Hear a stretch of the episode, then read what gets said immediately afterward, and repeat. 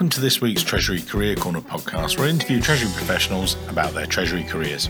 Each and every week, I talk to them about how they've built their careers, where they are now, where they see both themselves and the Treasury profession going to next.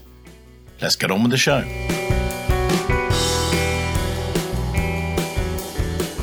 In this week's show, delighted to be joined by Tor Stian Chalastal, the Vice President of, and Head of Treasury and Tax Competence at Equinor. Now, for those of you who don't know, Equinor is a international energy company, formerly called Statoil.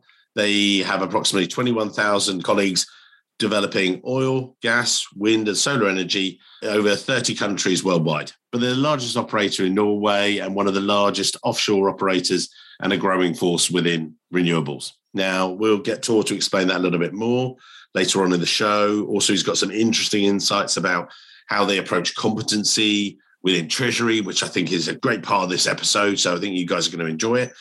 But again, we're going to go back, enough of me talking to the beginning of Tor's career, but actually I'd done my research and found out you actually had a start in football, which is fantastic. So football to Treasury, maybe talk us through your early life you do a tour. Over to you, sir. Thank you so much, Mike, and uh, happy to join forward to the conversation. I had probably a bit not the most usual way of starting my career into treasury. But of course, early in, in my days, I was always interested in numbers and decided to take an education in business administration. Mm-hmm. And uh, when I was doing that, I was also playing football on, on the local level. But I was uh, lucky to, to be selected to, to get a professional contract with one of the best teams in Norway. And I, of course, jumped on that one. I hope to have a good and long lasting career within football but I was both injured and maybe did not play well enough to to continue my, my career. And after two years of, of professional football, I did not have a, a, contract anymore, so I had to find a real job. So then, being a, a guy from the Stavanger region, uh, where Equinor at that point Statoil has its head office, that was of course one key target for me to come into to Equinor within a, a finance position. A bit randomly, it, it turned into be a cash management treasury position that was that at that point in time open in the external job market. So I applied. It was a good match that I found out afterwards that the hiring manager he was a big football fan. So at least I was ah. able to speak out from the bunch of applications and at least uh, got my spot in the interviews where I could explain more about myself. And that went quite well. So I, I, got a position, and my first position in Equinor was in the central payment unit, global team handling all the payments in the company. So that was my start within cash management. It was also a lot of people when I came in that was questioning, okay, football player coming in here. So I've always said that I think that was actually a benefit for me because the expectations were quite low because they thought that uh, a, a football player could not do that well in treasury. I'm not sure why, but that I think was some of the impressions around. But then I, I joined that team, worked there for a, a couple of years. And then I was actually asked to head up the team. So that was my first move in the uh, Equinor organization. And just just jumping in there, Tor, you and it's an interesting one. So I'm a mega keen rugby player, and you know, sort of uh, played all rugby since I was 11, all the way through my life and things. And then people in the UK have a, you know, sometimes a very old school view of rugby players. You know, big drinking. I, I like a beer every now and then, but it, you know, the thing that I've done, and I you know instilled it in my son, and I hope my other son does it, and everything else, and my my daughters. I love them team sport.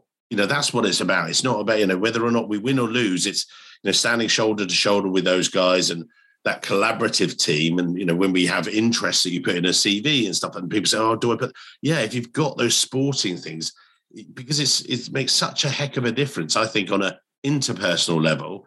Did you think that maybe, you know, and, and again, maybe falsely, so oh, football, they, they have a, you know, sort of a, a very narrow view of what it is? Or did you find that actually having been having the discipline to train and all those things that's what helped you would you say at that early stage in your career? Yeah i think it was a great benefit and it's maybe a bit boring answer because many people say so but it, it is true. Kind of being part of a, team sport in your childhood and, and also when you grow up really is a benefit also moving into an organization which is has a lot of the same things to, to focus on and in addition, as you also say, the way you are able to set up your own targets to try to achieve those uh, and to do that together with others has been uh, also for me a, a, great experience that I have utilized in my working career. Yeah, amazing. So you sort of that that got you in, as you say, into your finance and treasury, and they start you started to grow that. So you started to draw on those skills. Talk us then through, or come back in this. Or I thought it was, it was important to sort of reflect on that a little bit as well, because I think you need to highlight it as well, because it's a, a, thing to be very proud of. So talk us through. Yeah, uh, when I came in, I did not have a, a clear plan of, of becoming a leader or, or, or, growing quickly in the organization. In one way, I, th- I think it, it happened, but it also, of course, happened by by the way I was working and what I delivered. And I also saw a great potential and an interest of being both a leader but still working with with treasury as a profession, which triggered me a lot. So I was very happy and uh, and, and keen to go on when I was asked to have, take up the the leadership position for the team. Moving from being a, colleague to, to leader was, was, of course, one of the big question marks for me. How, how will that work? I think that also went well. Again, utilizing uh, both my, my personal skills, making sure that you build the necessary trust with people, that you communicate in an open and, and transparent way, and that you care about people, and also utilizing your professional knowledge to be a mm. good discussion partner but not always give the answers. I think that's also an important balance to sometimes coach people to take their own decisions, even though you know the answer yourself. So I, I continued that role for uh, three years. Then I was asked to take another challenge, which was to take one step further in, in the ranks and, and head up a bigger area where the central payment unit was, was part of it. Now we also included accounts payable, accounts receivable, our internal bank operations, and our back office activities for treasury.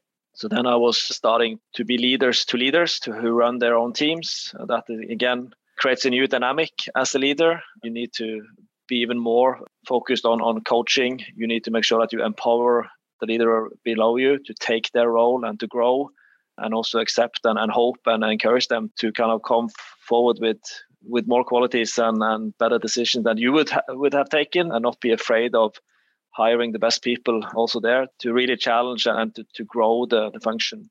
And yeah. when you were at that early stage in your leadership journey, if you like, and you then were then stepping up and leading a much bigger group of people, and you're relatively young at that stage as well, and you might have mm. had some good experiences, and there'll be listeners today, you know, and I've, I've reflected on it a couple of times when you might have someone that's twice your age and you're their boss, and how did you then sort of get over that with people or you know what what was your way of dealing with those guys and coaching them would you say i was around 30 when i when i took that new challenge of and it was an organization of 100 plus people in, in total first of all you need to trust your own skills uh, and, and you need to go forward with, with who you are and for me the most important things to succeed was, was to create trust and, and spend time with the people to be present and to be open for both feedback uh, and also to be clear on the direction that you give. One of my benefits was that I already at that point in time had a very good understanding of the tasks uh, and profession that we delivered.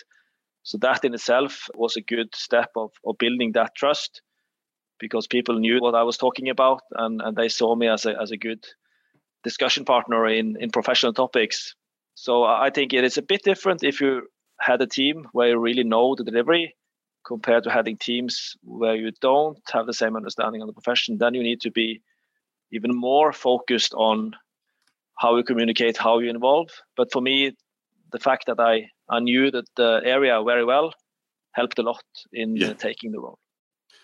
And so then you continue to develop. Maybe again, could you explain a bit more about the company itself, Statoil? Just again, I know the group very well, but then we have a lot of listeners in the US might not know the group so much, or you know, maybe you could sort of just explain about who the group are and some of the diversity of it.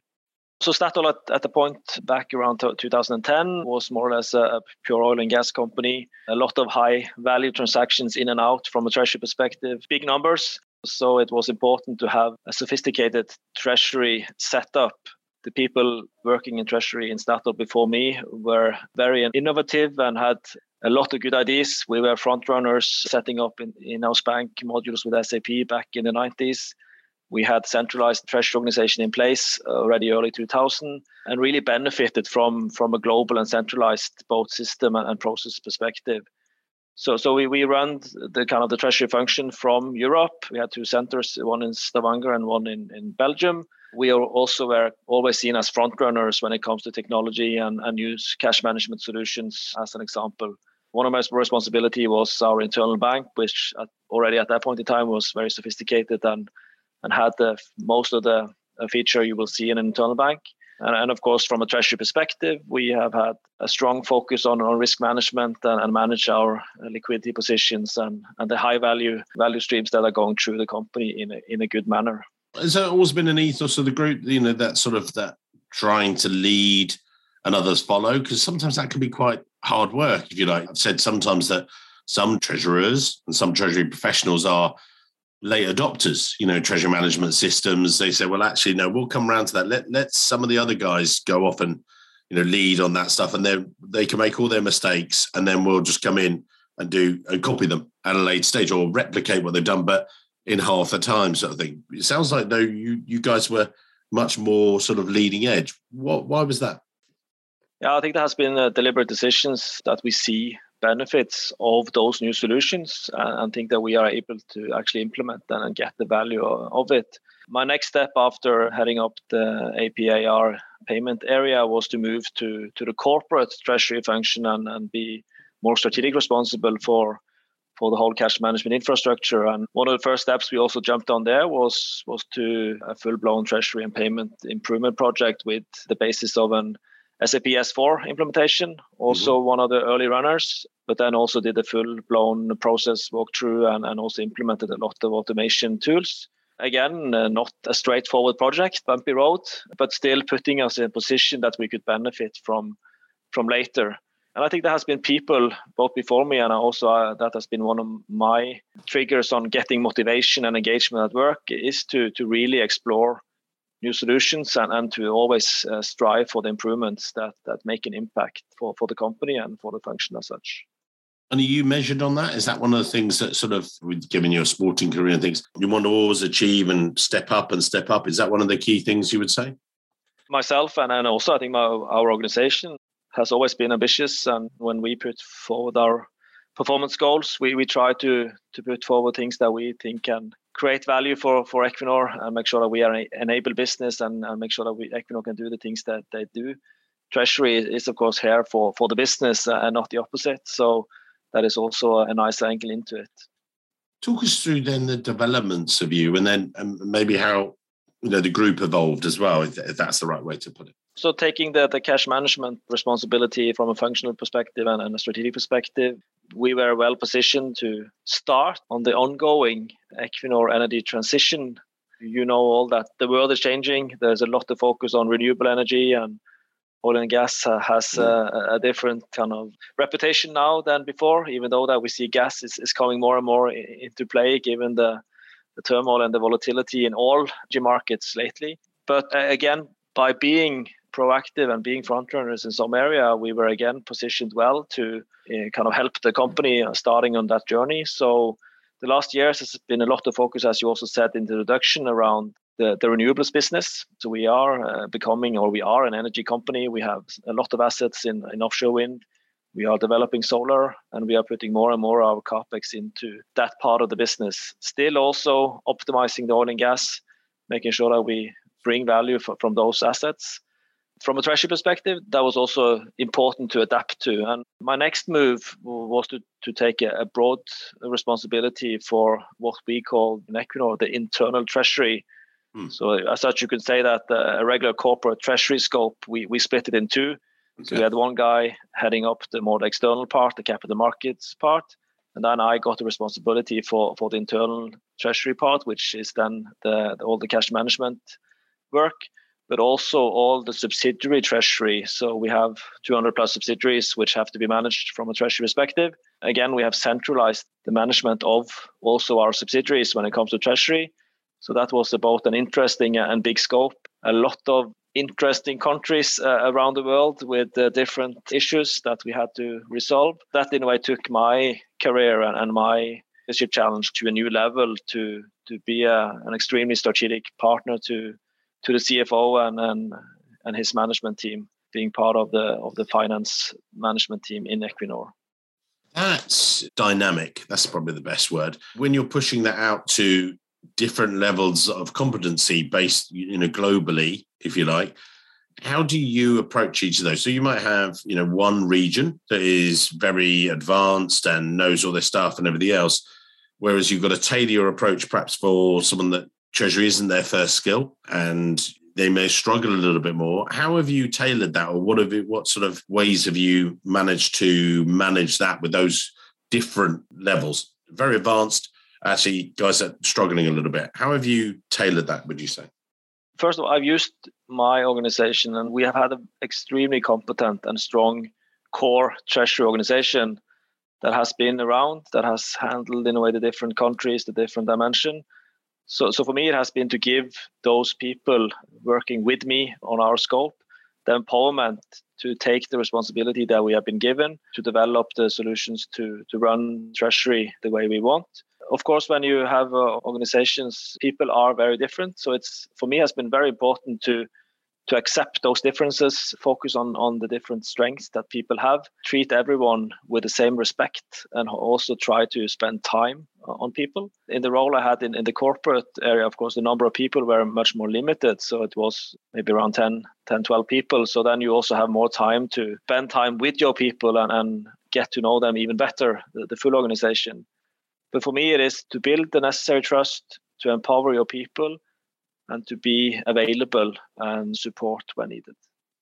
You and I had our pre-podcast call, and and you've got a different way of people, you know, and leadership, and you know, and how you you're going to run that. Can you perhaps explain how you approach that a little bit differently, if that's the right way to ask the question?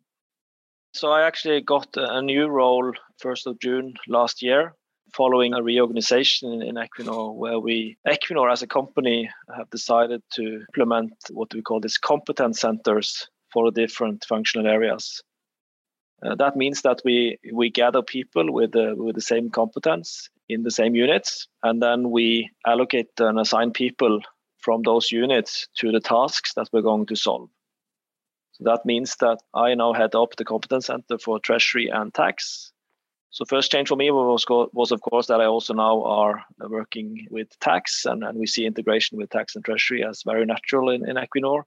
A lot of common uh, themes to focus on. And then my main counterpart, which is the head of treasury and tax in Equinor, he will then utilize the resources that I have in my organization to deliver on the tasks.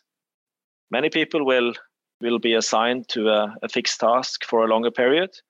We also have people that can uh, be assigned to short-term tasks and, and also moved around. It is a big change and it is not straightforward. There are issues, of course, to get used to that new model and, and make it work. So that's kind of still an ongoing priority. And then I think we need to spend more time to to make it very good. But uh, we are on a journey and it's a very interesting journey. And of course, the main goal is to first increase the flexibility with our resources to assign people to the prioritized tasks to move quicker to respond to different business needs. So that's from in a way the company and the business perspective. Equally important or maybe even more important this is also a, new setup that should enable people development in a new way. You can get short-term assignments. You can rotate without changing your your position in a more flexible way. You can get exposure to different areas within treasury and tax in a short time frame so we believe that this is a good step of taking the, the people development and also the overall competence focus, which will become more and more important. We see that competencies are developing and changing from more basic traditional treasury competence, which is still the core and very important, more into new new competencies as well, uh, how to manage data, how to make sure that you can utilize technology in a good way and also different business competencies that you need to support the business in a, in a better way. Can you make it real for us a little bit? You know, I I, I know you and I discuss this, so I, I love it and I completely buy in. But maybe a practical example, so some of the listeners, because it's so new to a lot of them listening today, so they could either understand it or if you were a fresh person walking into the organization, maybe a junior person yourself 20 years ago, sort of coming in or 15 years ago, or whatever. But how would you explain it to them or bring it to life, if you like, so that they understand. Because I, I love this idea, but you, you you explained it well when we spoke before. Well, I think it's a bit inspired by like consultancy house, where you are hired yes. into a consultancy company. Now you are hired in to treasury and tax overall. Previously, you would probably be hired in to, for instance, working in the debt capital markets team, or you will be working in the payment unit. Now you are hired in a in a treasury and tax team. You get an assignment. You can still get an assignment to be part of the debt capital market activities but maybe there will be a period where we are not that active externally. Then you can, in the meantime, potentially join a project financing activity to explore your competencies and learn more about that. Then go back again to, to the next bond issues uh, that we will do in the capital markets team. So that's what one example that we you have a, a common resource home and you also have two leaders. That's also a change you, because you have your resource leader that follow you up on your development, your competencies, and your other practical issues. And then you have a task leader that follow up the, the delivery in itself. That also have both pros and cons to be open. That's something we try to work out. How can we make that most efficient? But Equinor has been clear, and our CEO is also stating that uh, the competence center investment is an investment in our people and an investment to strengthen the focus on on competence and people development. So if you're a, a, a, you're a junior candidate, you're a treasury analyst type level or something like that, again, I, I buy into this because I think it's a great way.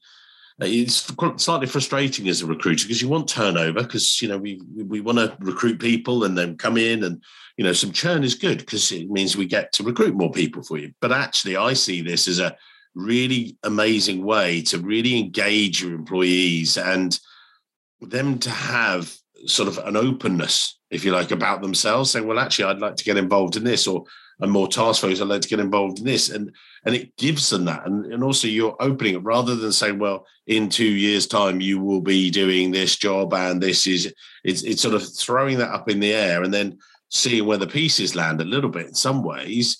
Is that how you would describe it? what what other benefits would you sort of see for other maybe listeners and organizations?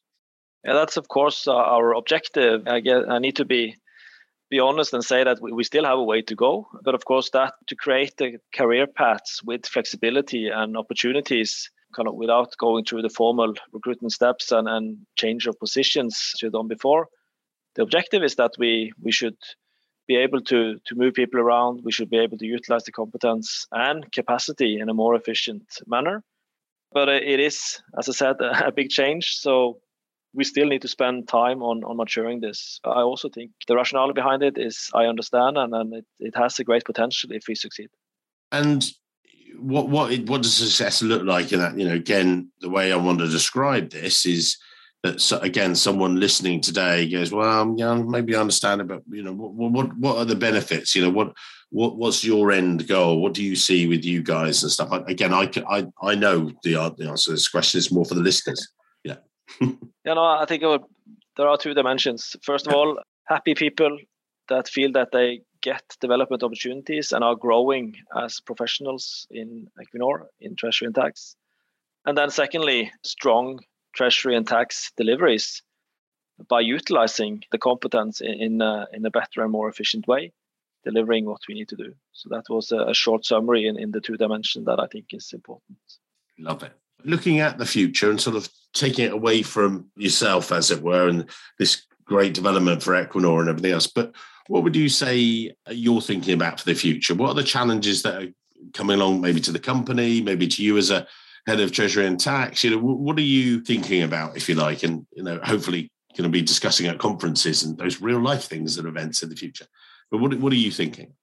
If I start from a company and energy perspective, it, it is of course will be very interesting to see how quick and how far the energy transition journey will, will go. How will the will the 2030 targets be be achieved uh, if we look six, seven, eight years ahead? So, so that uh, is is the starting point, and that also have to be the starting point for for treasury and tax on, on what we should do. I think on, on treasury specific, I, I've seen good development since I started back in, in 2005. So it's almost 17 years now. If I also go back, we do still quite a lot of the same things as, we did in, in 2005.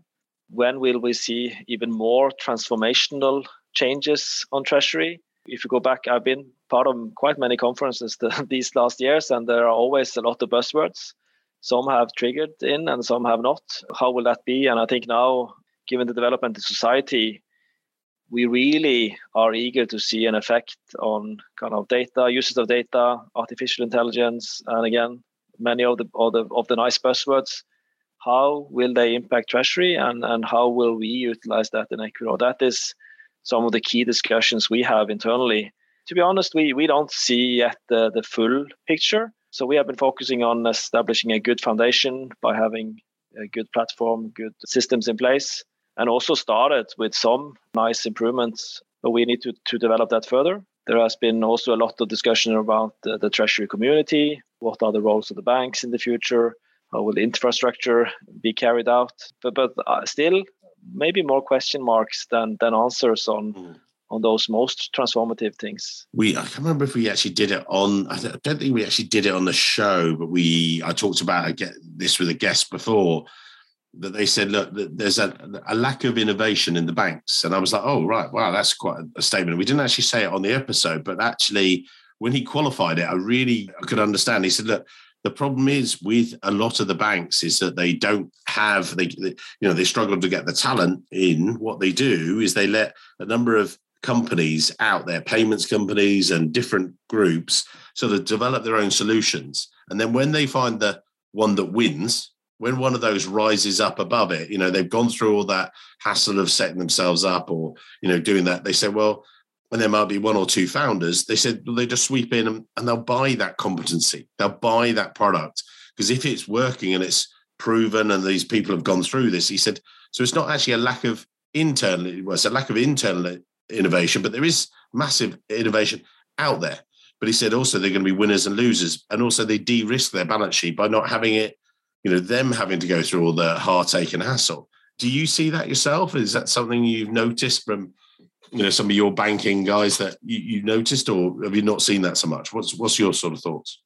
Yeah i think we see kind of development on the business model side but still banks are are still the key point for us and relationship with, with banks are a key element in a treasury position. I think if you go back five six years some would, would expect the, the fintechs and, and the alternative solutions to have a much bigger space now than than they have. But I think uh, what they face is that the the complexity in this business is so big that it's almost impossible to to build up uh, big scale companies from scratch. So you need to to partner. I think the banks also do the right things to to partner and and, and utilize both uh, technology and, and competencies from different parts. So, so there is a lot of good development.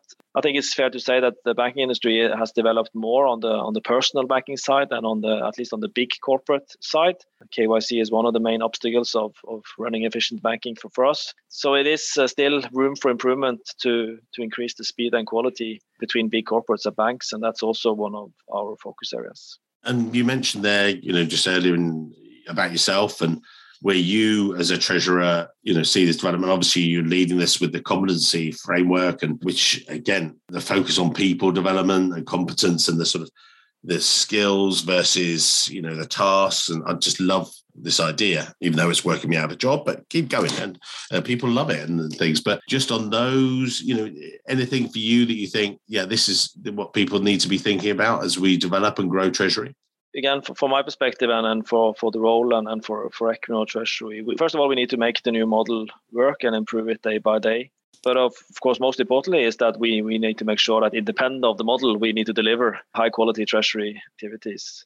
So that will be, be the, still the key focus areas both for me and, and the treasury organization. We have a very good starting point. We have extremely competent people, great organization, and are set for, for the future. So I'm keen to see also the external development, how they will impact us. But I think we should be ready for for most of it.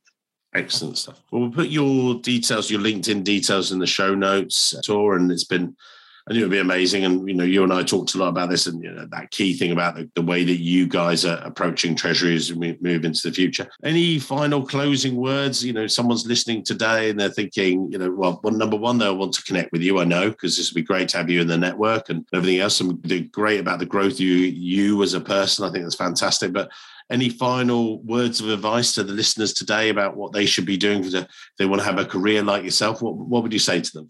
Yeah, no, I can. First of all, I can, I can highly recommend the career within Treasury. That has been great fun for me. I think most important for me has been just focusing on every day to to deliver good results and and to work good with with your colleagues and your people. Uh, build trust with the people around you. That has been key for me, and really utilize all the competence uh, that your colleagues uh, and, and leaders have to to put a joint force together to, to, to develop and impact deliveries from a treasury perspective. Amazing. Thank you, sir. Thank you for your time today. And you know, it's you know, I know you're incredibly busy, so I really appreciate the you know the the lessons you've shared with everyone there, and look forward to, as always, seeing you uh, soon in, in the real world, and hopefully at a conference not not too long from now, and you know, and, and visiting your beautiful country. So look forward to it, sir. Thank you for your time. Thank you. Thank you, sir. Hello, it's Mike here again. I hope you enjoyed this week's show. If you did, then maybe you want to follow the show or subscribe, depending on where you listen, whether that's iTunes, Spotify, or another great place to listen to the show from. It's totally free and means that you'll be the first to see each and every week when we release a new show. And maybe whilst you're there, you could even leave a quick review. Reviews and ratings are among the most important metrics for a podcast to effectively rank. And as you can probably appreciate, the podcast is a lot of hard work to produce every week. It'd be amazing. Just take, say, 20 seconds, leave a quick review of my amazing guests and their great career stories. We'd really appreciate it. Thanks very much, and I can't wait to see you soon.